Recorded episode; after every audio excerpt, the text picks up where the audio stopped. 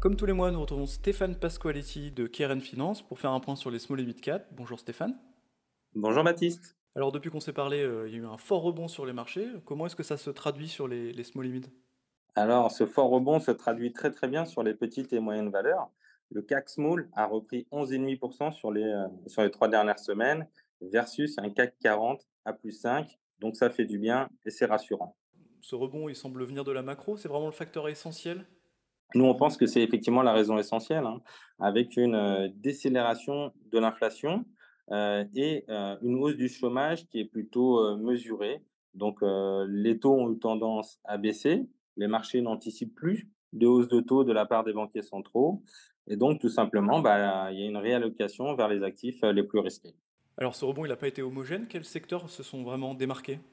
Clairement, sur, euh, sur un point de vue boursier, sur les actions, sur le secteur des- de l'immobilier ou des valeurs technologiques qui ont eu tendance à profiter davantage de cette baisse de taux parce que euh, l'immobilier, euh, le marché anticipe de meilleurs moments, euh, peut-être l'année prochaine. Et sur les valeurs technologiques, c'est surtout la valorisation liée à cette baisse de taux qui, euh, s'améliore. Alors est-ce que le positionnement de vos portefeuilles change? Est-ce que vous êtes euh, plus positif euh, après, euh, cette hausse? À l'heure actuelle, on, est assez prudent, même si on a réussi à, bien prendre ce rebond.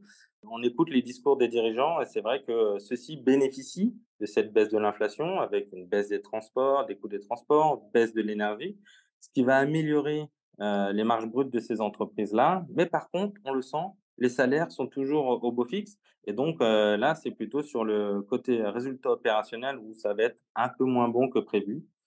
Enfin, heu, nous, on pense que sur, heu, 2024, parce que là, on commence à préparer nos portefeuilles, hein, pour 2024, heu, c'est vrai qu'on pense que les bénéfices par action vont avoir plutôt tendance à baisser. Le marché est encore un petit peu trop optimiste sur cette amélioration des bénéfices par action et notamment, on pense qu'au S1, heu, l'effet de base par rapport à l'année dernière est plutôt délicat. L'année dernière, les sociétés avaient pu bénéficier de carnets de commandes très, très bons et avaient délivré donc des chiffres d'affaires assez importants, des belles croissances, hein, notamment au T1 et donc on pense que ça sera un peu plus délicat.